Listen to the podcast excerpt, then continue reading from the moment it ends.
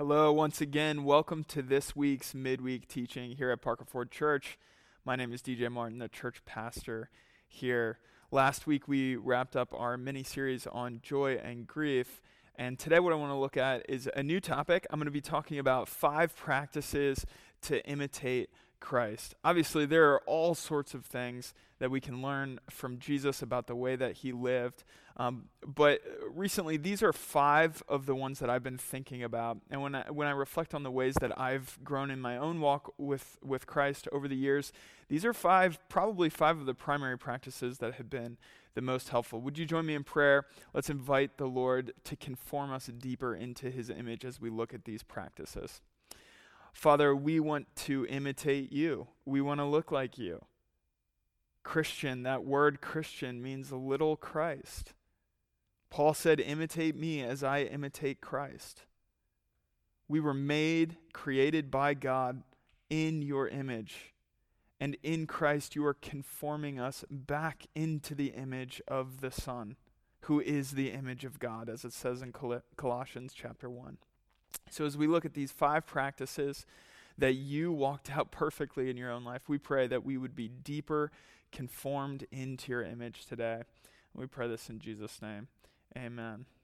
All right, the five practices that we'll be looking at today. Number one, devotion to prayer. The early church devoted themselves to prayer. Colossians chapter 4, it says, Devote yourselves to prayer.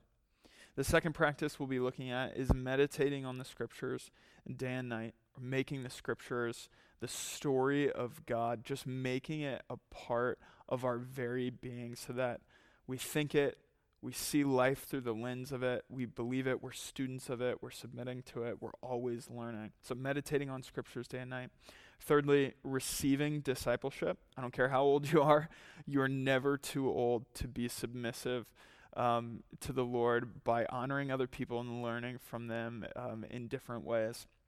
Discipling others, each of us are called uh, to make disciples. This is the Great Commission go and make disciples of all nations. And in partnership and fellowship, the biblical word, uh, koinonia, or as uh, we have a, a Greek background, uh, individual here at Parker Ford Church, Renee, she reminds me it's kinonia. So, but most of us know it know it as a koinonia uh, fellowship. So these are the five practices: devotion to prayer, meditating on the scriptures day and night, receiving discipleship, discipling others, and in partnership and fellowship with one another. We saw we see each of these five practices in the life of Christ. Um, if we indwell these five practices, if we make this who we are, this isn't a formula, but it is, it is, a, I think, a helpful principle to keep in mind that if we're going to live a disciplined life where we make these five practices part of who we are on a daily basis, then we're going to grow. We're going to we're going to walk with Jesus in really an intimate way. These five things are key uh, for the life of the believer, and we see it in Jesus' own life. So the first one, devoted to prayer. In Colossians chapter 4, it says, Devote yourselves to prayer being watchful and thankful. And pray for us too, that God may open a door for our message so that we may proclaim the mystery of Christ for which I am in chains. Pray that I should proclaim it clearly as I should. Devote yourselves to prayer. One of the four practices that the early church uh, devoted themselves to in Acts 2:42 was they devoted themselves to the prayers. We are to be a people devoted to prayer. Jesus himself the Son of God, God Himself incarnate, was devoted to prayer. How often, when you think through the stories in the gospel, can you remember stories of Jesus going off into a lonely place, into the wilderness, up onto a mountain to pray? If this was how our Lord, who was perfect and complete, lacking nothing, ordered His life, how much more so should you and I be devoted to prayer? We are to be a people who are communing, conversing continually with God, devoted to prayer. So make this a practice of your life as you imitate Christ.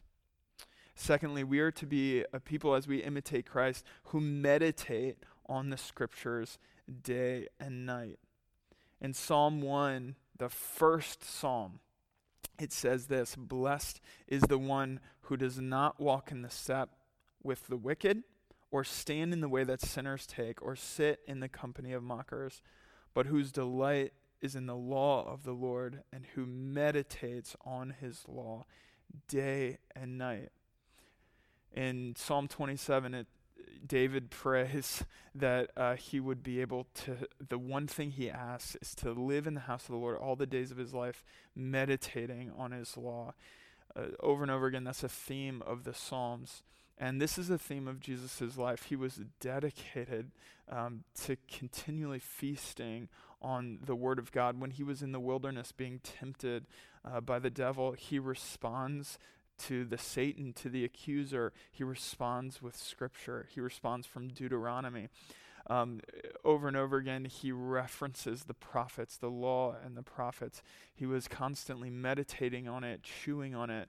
Um, he said he didn't come to do away with the law, um, but to fulfill it, to, to live it out. He's called by the, uh, the Apostle John, he is described as the Word of God. And so um, let's imitate Christ by being a people who meditate day and night on the Word of God. That includes the Old Testament, that includes the Torah and the prophets, the Psalms, the wisdom literature. Um, it, it, definitely includes the New Testament as well, the Gospels, the epistles, um, the Apocalypse of John. Um, reading and making the Scriptures uh, a part of who we are so we can think them, so we can breathe them, so we can see life through that lens. Uh, thirdly, we need to imitate Christ. We need to be a people who receive discipleship. I think it's really easy for us as humans to be prideful and think that we can get to a point uh, where we no longer need mentorship. We no longer uh, need spiritual parents. We no, no longer need. Um, so, you know, if, if you've reached that place where perhaps uh, you're closer to retirement uh, than starting, uh, perhaps you're older on the journey and you're thinking to yourself, I, I don't really have a mentor. I don't know what that would look like. Um, or maybe you're younger and you've never had that. Make this a priority. Make this a priority of your life to find someone who can speak into your life with authority. Um, and I, I'm putting my, my money where my mouth is on this one. I've literally moved across the United States to uh, when I was younger t- to pursue a relationship with with uh, authority that I trusted that I felt like God was putting in my life. Let, make it a priority of your life to have someone speak. And it doesn't matter how old you are. Perhaps you're an elder um, in the church or a deacon or, you know, wherever you're at in your journey, you have not passed the point of needing someone to look at you, look in your eyes, and speak with authority into your life. Um, and Jesus himself submitted to the authority uh, of others as he grew there's a story in Luke 2 where Jesus went to the temple and his parents were looking for him. And then it says in verse 51 Then he went down to Nazareth with them and was obedient to them. That's his parents. And his mother treasured up all these things in her heart. And Jesus grew in wisdom and stature and in favor with God and man as he submitted uh, to the authorities that God had put in his life.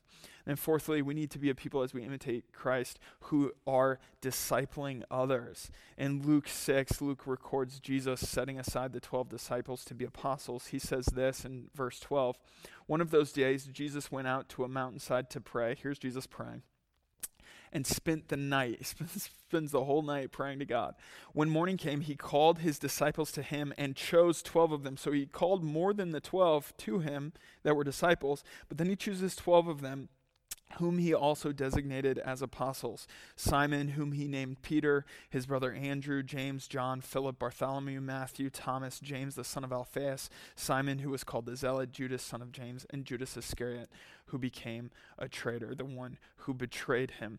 Jesus made it uh, a priority in his life to be pouring into other people. This is the Great Commission go and make disciples of all nations, baptizing them in the name of the Father, the Son, and the Holy Spirit. If we're going to be a people who imitate Christ, we too need to be a people who are making disciples. Perhaps you're feeling a little bit insecure about that. I don't know that I have the education to do it, or I, I'm, I don't have my life together enough to do that um, then you're missing the point. You're missing opportunities as you walk with Jesus, as you grow day by day. He, um, I think, if you if you ask Him, He'll give you opportunities to share your faith uh, to help others to grow, to pour into other people. And that may not look like you uh, being an elder at your church or, or being a pastor or a, an official position. That's not the point. The point is that you're seeing an image bearer of God and you're pouring into them, you're investing in them in the kingdom. So if we're going to imitate Christ, we need to be people who make disciples and share our faith in that way. And fifthly, the last uh, point of the last practice I want to point out is um, in koinonia, a partnership. In Mark 15, um, uh, the gospel writer Mark lists these different women who are companions of Jesus. It says in verse 40 of chapter 15 some women were watching from a distance. This is at, during the crucifixion. Among them were Mary Magdalene, Mary, the mother of James the younger, and of Joseph and Salmon. In Salome in Galilee, these women had followed him and cared for his needs. Many other women who had come up with him to Jerusalem were also there. So there's all of these women who had partnered with Jesus. We know of the 12 apostles and the many disciples. Jesus lived his life in partnership with others. Now, koinonia doesn't mean that you have coffee fellowship before the service on Sunday morning. That's not what koinonia means, even though in our culture we've often equated koinonia fellowship to just sitting around and having coffee or tea together and talking. Koinonia means you're partnering on mission together.